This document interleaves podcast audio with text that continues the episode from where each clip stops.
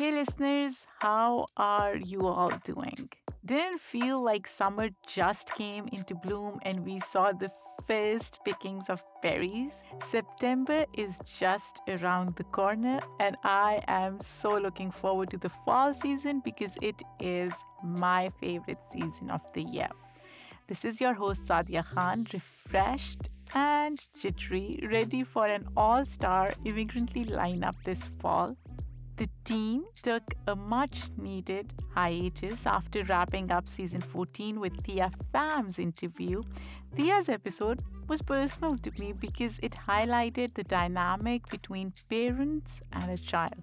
If you have listened to the episode, please send us your feedback and we will play it during one of our upcoming interviews. Just email us a voice memo or DM us a comment. You can email us at info at immigrantlypod.com. This fall, we are also introducing a new format of Immigrantly, doing away with seasons and letting the weekly stories speak for themselves. We are excited to introduce this change with our first two part episode. To keep our content engaging to our listeners, we will divide the conversation into two episodes between two different guests. Both episodes are unified by the way they center on the theme of how countries prioritize strategic allyship over human rights allegations. But if you think these leaders are bad, you need to meet India's Prime Minister Narendra Modi. He and his far right Hindu nationalist party, the BJP, are bent on creating a lost Hindu kingdom. They call it the Hindu Rashtra. They've been in office since 2014, openly championing Hindu nationalist supremacist ideology. Scholars are now literally warning about genocide there.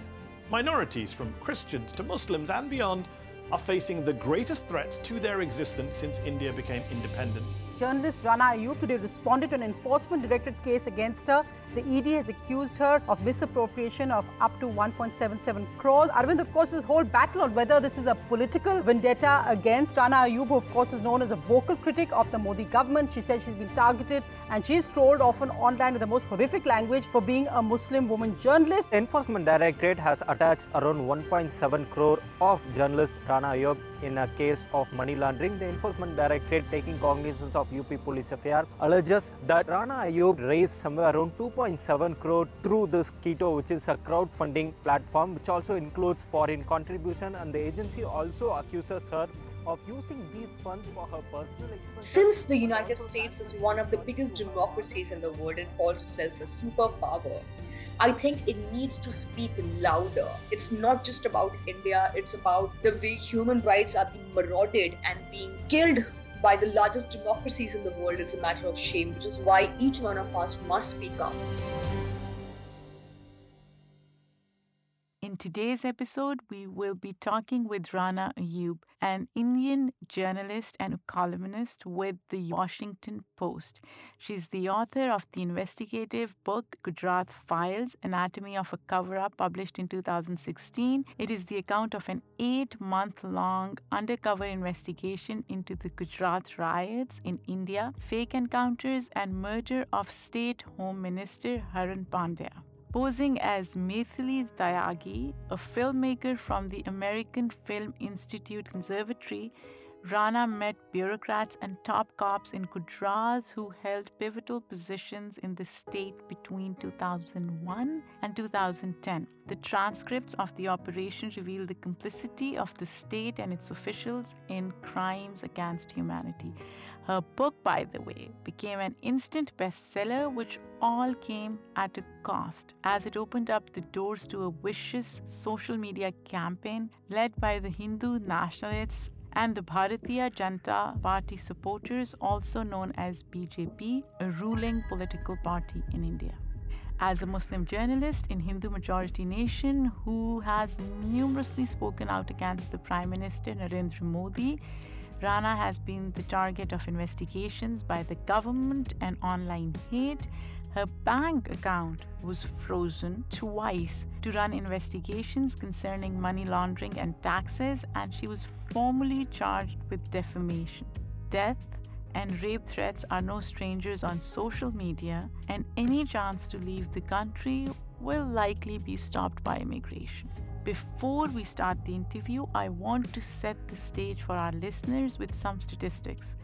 India led the world in requests to censor tweets by journalists, news portals between July to December 2021. In 2022, India was ranked 150th among 180 countries in Press Freedom Index published by Reporters Without Borders or RSF. Violence against journalists was one of the reasons cited by RSF for declining press freedom in India. Now, you must be asking the same questions that I have. So, why isn't this concerning to more nations? Why aren't we hearing about these violations occurring in India, in the United States, and other Western countries? We will unpack those and other questions today with Rana. So, let's get started.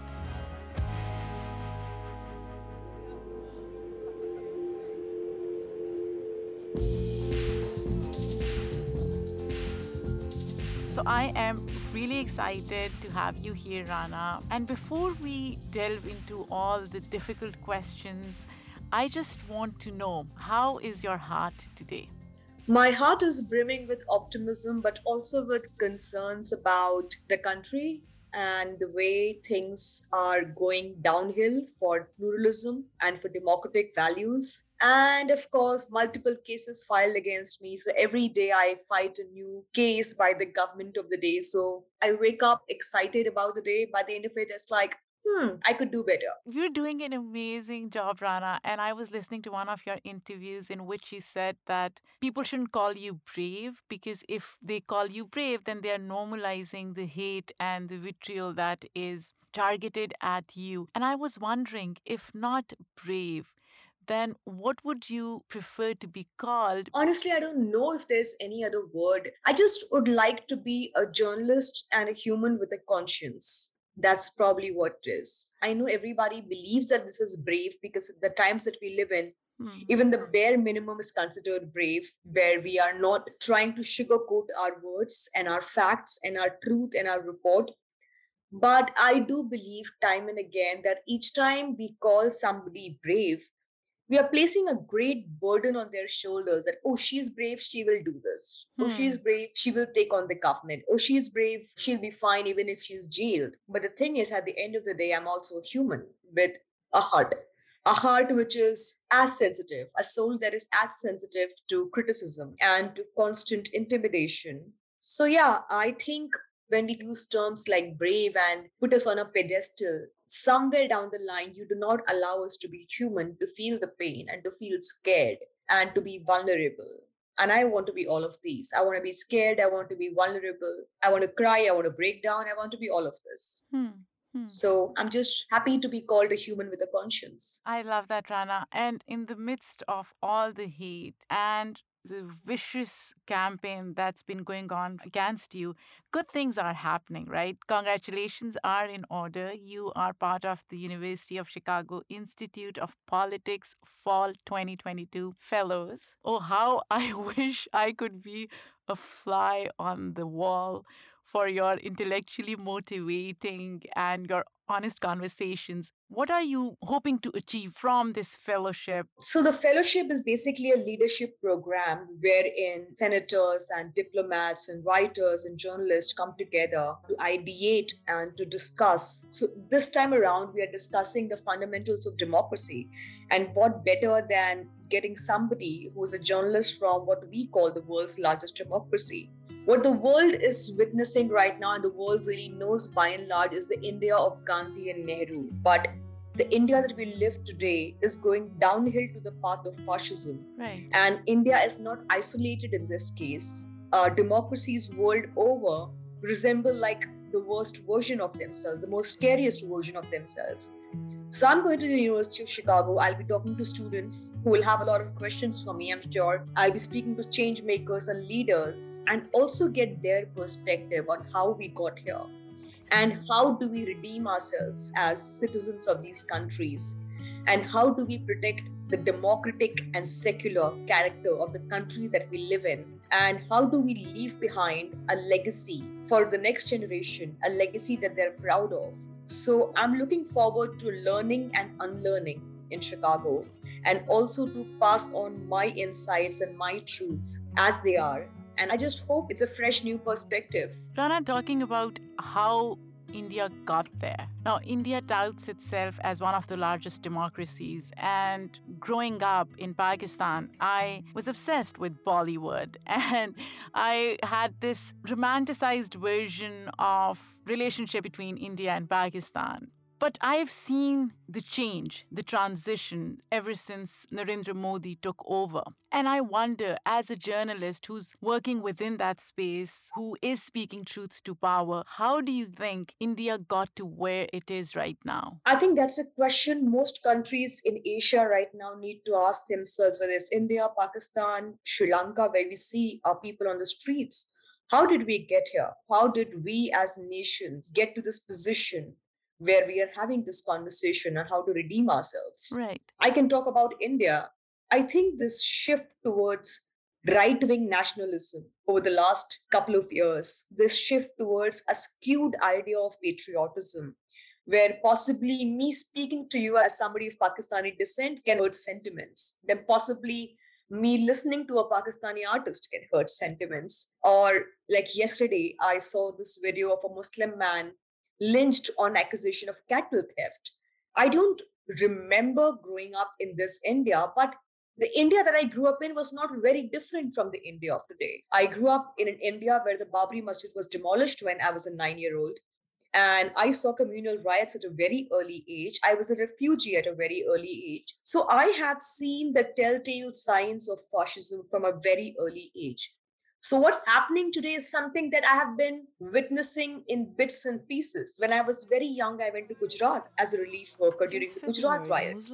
That's again what I saw anti Muslim genocide in all its hatred, in its deepest form. So, yes, every day has been a progression towards the India that we see today. From the India of 1992, where the Babri Masjid demolition was seen as a blot on democracy, hmm. to the India of 2002, where a thousand Muslims were massacred while those in powers looked the other way. To present day, when they now want to demolish every odd structure that is built by Mughals and Muslims. So I think it's only been a gradual progression that has been enabled by a great deal of spinelessness of people in public life. It has been enabled by the indifference of the well meaning, and it has been enabled by the victimhood of a majority that believes that its resources are being taken over by the minority of this country. Recently, Aamir Khan, I'm a big fan of his movies. He is India's leading Bollywood star. He's being attacked and is having to defend his love for India. मेरी mummy कहती थी कि जिंदगी गोलगप्पे जैसी होती है पेट पले ही पर जावे मन नहीं भरता क्या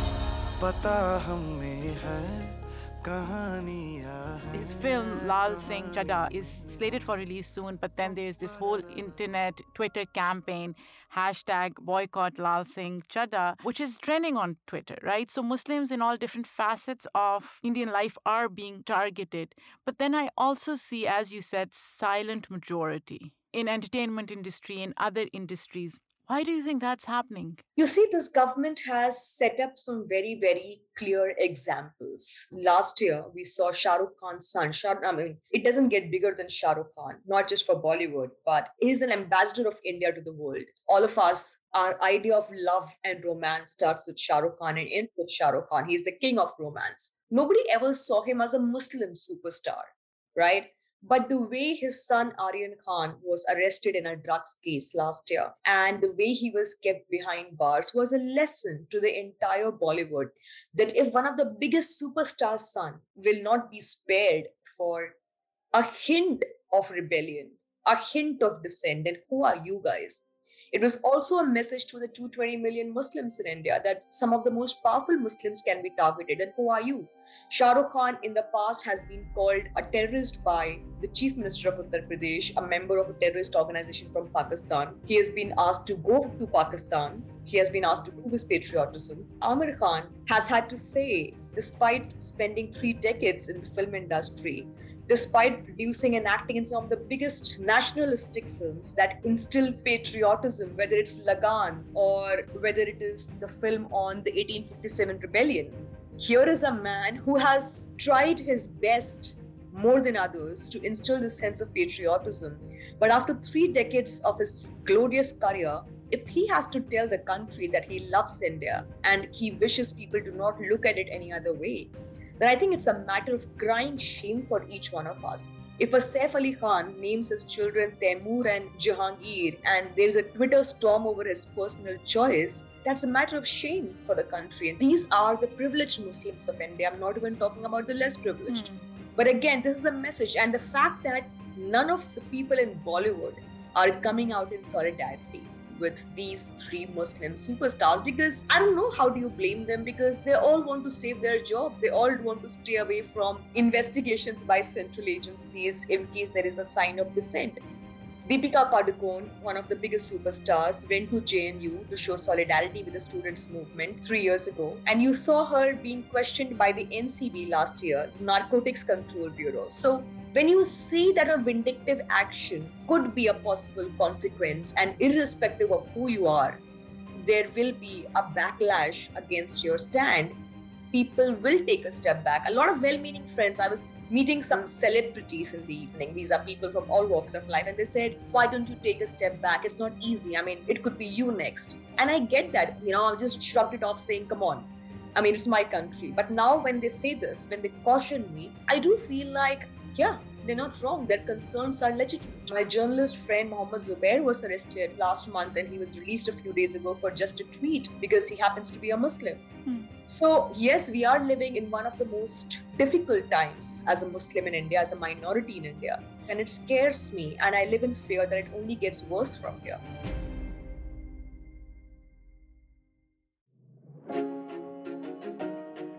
This episode is sponsored by the Muslim Voices Project at Indiana University.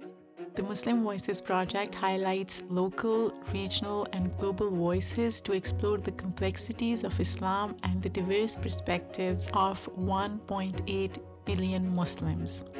Find them online at muslimvoices.indiana.edu and on Instagram at muslimvoices.org.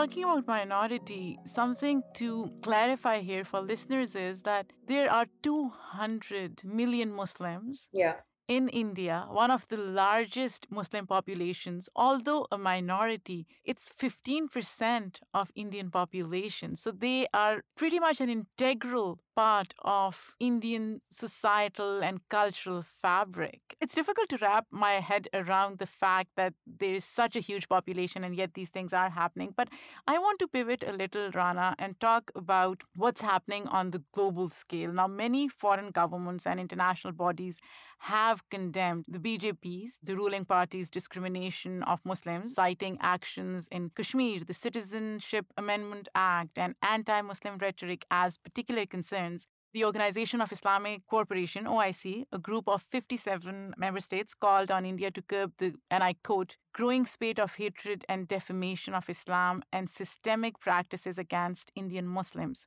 But my question to you is are groups that are committed to peace and justice, like the United Nations, doing enough to address human rights violations occurring in India? And what else can they do? The thing with the UN and other organizations is that the way the government has demonized the term human rights, like many members of the government, many leaders of the government, has already called human rights organizations as cottage industries that are basically profit making industries. If anybody from the international spectrum speaks in my solidarity or a UN special rapporteur speaks in my solidarity in any case. I'm called an agent of the US, an agent of CIA who's trying to discredit India using foreign forces. It is a matter of shame that international bodies have to comment on our internal matter, that we are not able to keep our house in order.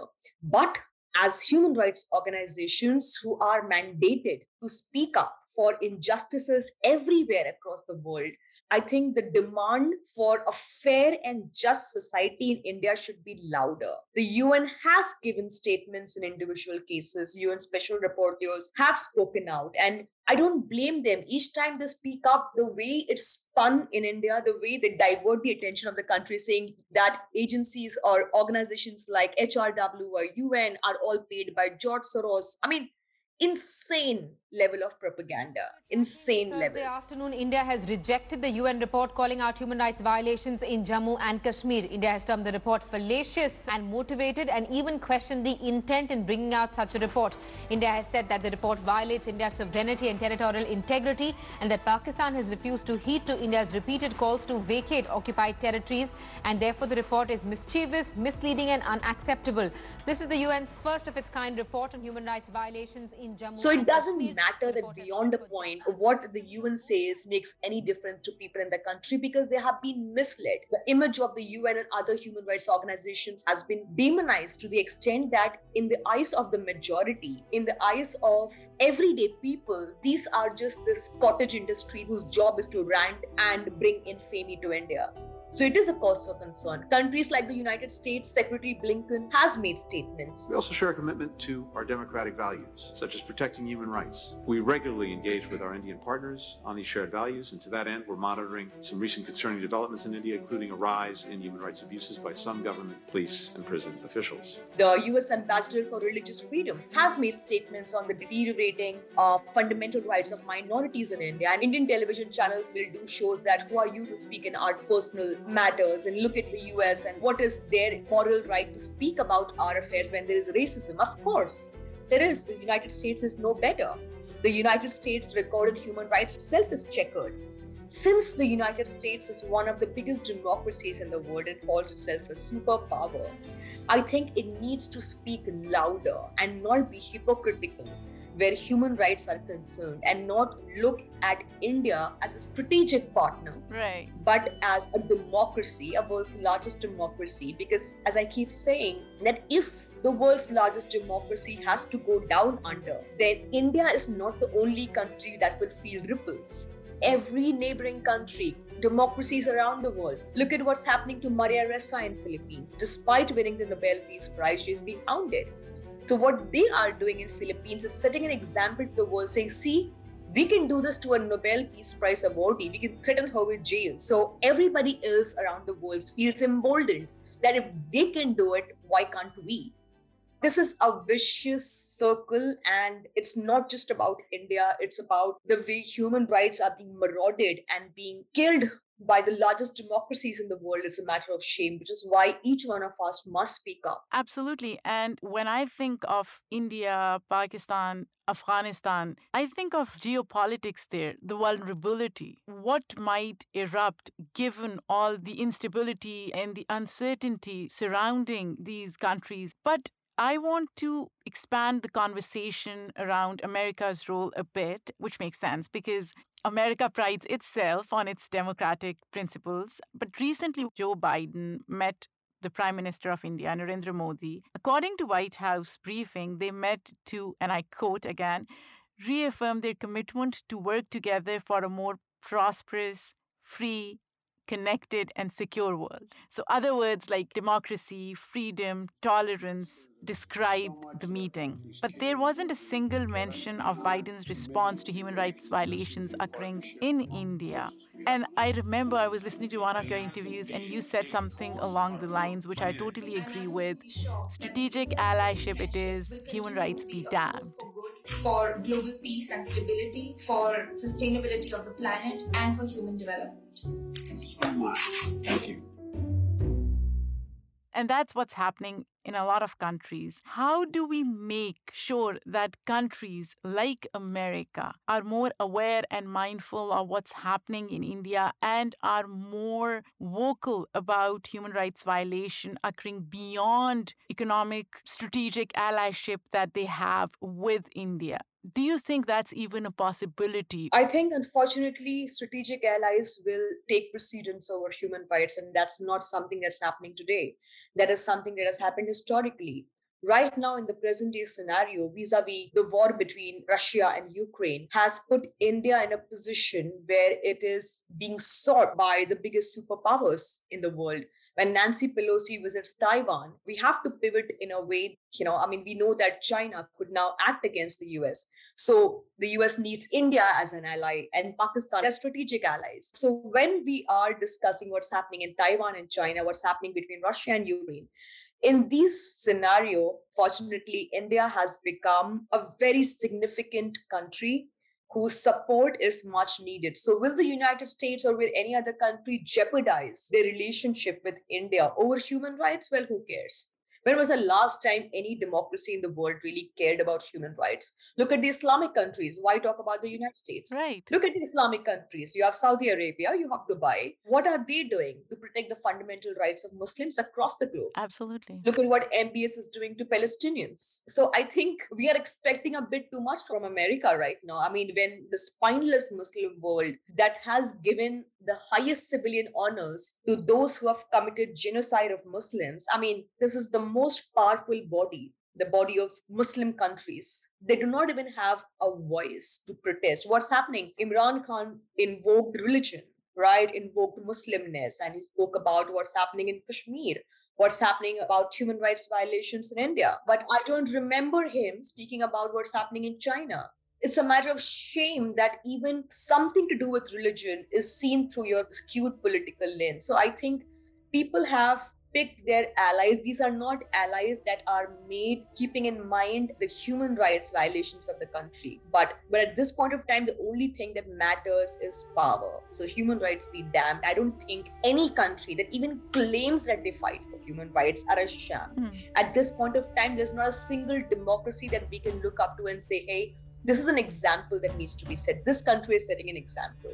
I think all of us are literally sitting ducks who can be targeted by our governments because those who are meant to protect us, those who are meant to speak on our behalf, will look the other way because they want to be in a position where their strategic alliance will not be affected. So, all of us are in a very, very dangerous position more than ever. The universality of human rights and realization of human rights is basically a fallacy. I mean, it is also that we like convenient heroes. For instance, Malala has become a hero because she's a face against the Talibani brutality. She's a face of empowerment of Afghani women, and I love her for that. But why is a similar honor not given to a Ahed Tamimi in Palestine right. when she stands up to Israeli forces? Will she be given a peace prize? So there is an inherent hypocrisy in our selection of heroes, in our selection of who represents human rights. I mean, the best of us have chosen heroes that suit our own narrative. That's the world order we are looking at.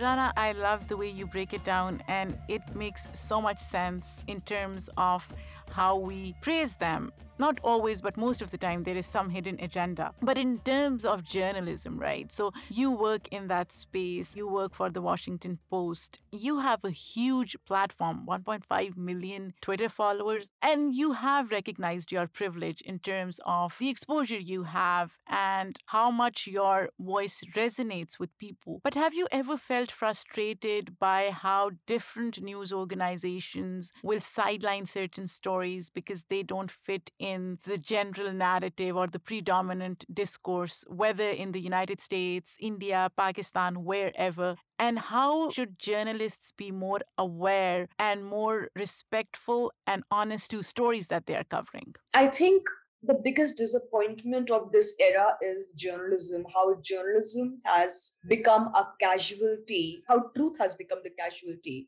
in this desire of journalists to be seen i wouldn't say pro power but neutral. Mm. When I learned journalism, I was told to define a clear definition of difference between the oppressor and the oppressed.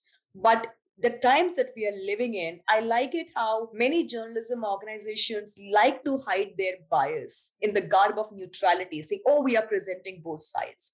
If you have an oppressive government and on the other side, you do have the oppressed who have absolutely no power, no resources to fight their battle. Then it's the job of the media to tell the story of the oppressed with the empathy that it requires and not play the game of both sides because this both sidism has become the bane of journalism globally. And it's a matter of shame how journalists around the world are losing their moral compass. I am not saying i'm the epitome of moral compass and morality in journalism but what i see in the country i mean had it not been for the young independent journalists the senior editors in india at least the publishers the way they are shaming the profession, I feel nauseous because these are the same people who would come to my journalism college and give a lecture on idealism, on what's the do's and don'ts for a good journalist, what are ethics and morality. And I see them selling their soul to the devil and I see them prostrating to power and I feel like throwing up on their face.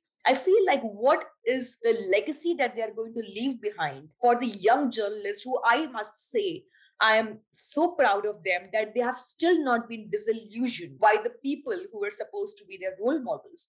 The same is happening in America. You still see multiple publications, including the top publications, try to play this both sides in the face of oppressors. I can say that especially vis-a-vis countries like Israel. Hmm. It takes a while for any country to call out the hegemony of what's happening in Israel. I do realize my own privilege. You spoke about 1.5 million followers. Yes, it's a huge privilege, but it's also frustrating when you realize that you do have a platform thankfully i have the washington post that has always had my back through the worst and the best and i wonder what happens to those who do not have my privilege if i with all my privilege am unable to do justice and unable to spread the message and spread the word and be a witness to what's happening in India, it is exhausting and it's frustrating that despite your platforms, you're able to do very little. That despite your platforms, you're not doing enough. And I feel like I do not do enough.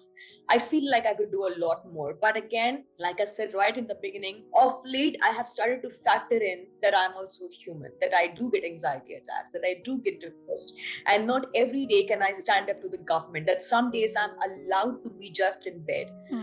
But yes, journalism and the profession has let us down. Journalists, independent journalists, are trying to redeem the profession, but it's going to be a long battle. And I wonder if I have personally done enough to redeem the profession or to liberate the profession from the culture of subservience and hegemony. I really hope that when I leave this world, I hope that I do leave the legacy of being independent and fiercely independent at that.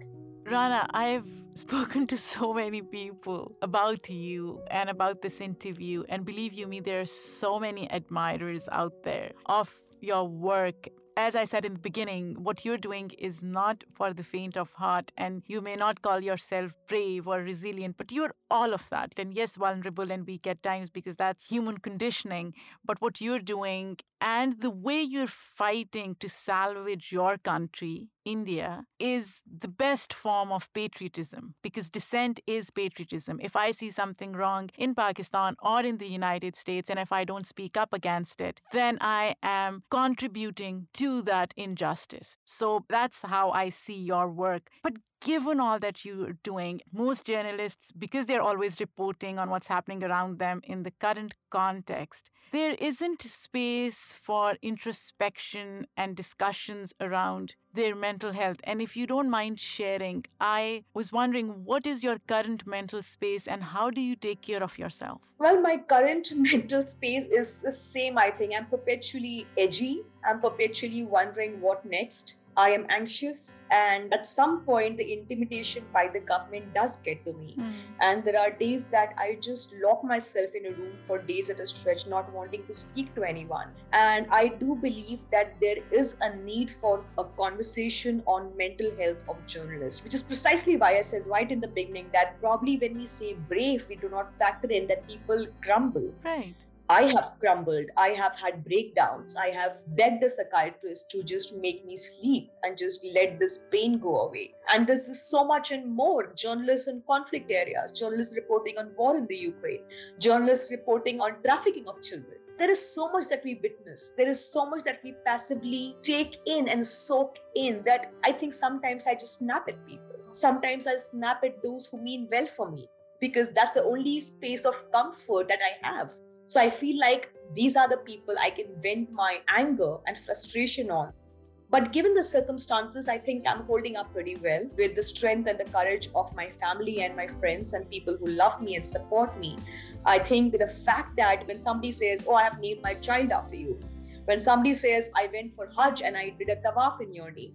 When somebody said, I went to church this morning and I prayed for you. When a Hindu says, I want to tie a thread around your wrist so that it protects you. This is what I have earned. There's an Urdu word. This is my sarmaya. This is what I have earned. And honestly, there is nothing that compares to this earning. That is the goodwill that I've earned of people that people look up to me, that girls, Muslim girls, and girls who are living a life of prejudice and discrimination look up to me and see a semblance of hope in me. I think Allah has gifted me this honor, and I'll forever be grateful to Allah for giving me this honor and this platform and this position in life. Yes, like everybody who is in a position where they can make a difference they will have to go through public scrutiny. They will have to go through intimidation. They will have to go through tough moments. And that is something I have reconciled over the years that I should stop fighting my anxieties. It's natural, it's normal. Nothing that I'm experiencing and nothing that my fellow journalists experience is abnormal. In fact, we are doing remarkably well given the circumstances. So I think that's where I am. You know, the interesting thing is you call it normal, but your response to it and how you're handling it, that is a feat in itself. I was reading comments on your tweets, and believe you me, as I was scrolling through those comments, I had tears in my eyes. I kept on thinking, I don't know how she does it. And the part which is not, I wouldn't say not normal, but that's admirable is how you're dealing with all of this and how you're handling it. Rana, in the end, given how much you've covered as a journalist and the realities that you've been exposed to, what do you think needs to be done in India to bring about a meaningful change? And what should be the role of foreign countries, especially countries like the US? See people like me have a great deal of love and support and solidarity from countries the world over. But there are journalists like my colleague Siddique Kappan has been behind bars for 2 years. Today the judge the court refused him bail yet again. What's his crime? He was on his way to report a story of a gang rape of a lower caste girl. He had not even reported that story, but he has been behind bars for two years. And there are hundreds of stories like that. There are journalists in Kashmir who are being silenced, human rights activists in India are being silenced. I think it's time we speak for those whose cases are not very high profile, who do not have a massive following on Twitter the world needs to see India through the prism of a democracy whose democratic values need to be protected for the well being of the world. That's what everybody should be doing. Thank you again for being on this show, Rana. And I am so excited that you will be in Chicago in fall. I have family in Chicago. So whenever I am in Chicago, I am going to ping you and ask you to have coffee with me, if that's okay. Absolutely. It's a deal. It's a deal, Sadhu. Thank you. Not coffee, chai. I was told that you like chai. I love chai. We'll have chai. Thank you, Rana. This was wonderful. Thank you. Thank you so much. It was a pleasure talking to you.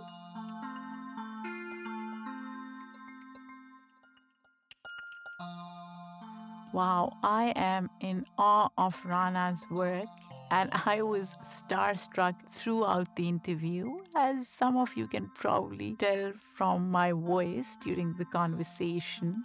Next week, we bring you the second part of this two part series, which will focus on Pakistan's silence on Uyghur genocide in China. What does it mean for Pakistan? How are human rights negotiated in return for strategic allyship? And what does it mean for world peace and prosperity? This episode was produced by me, Saadia Khan, written by Sana Khan. Our editorial review was done by Yudi Liu. Our editor and sound designer for this episode is Manni Simon. Until next time, take care you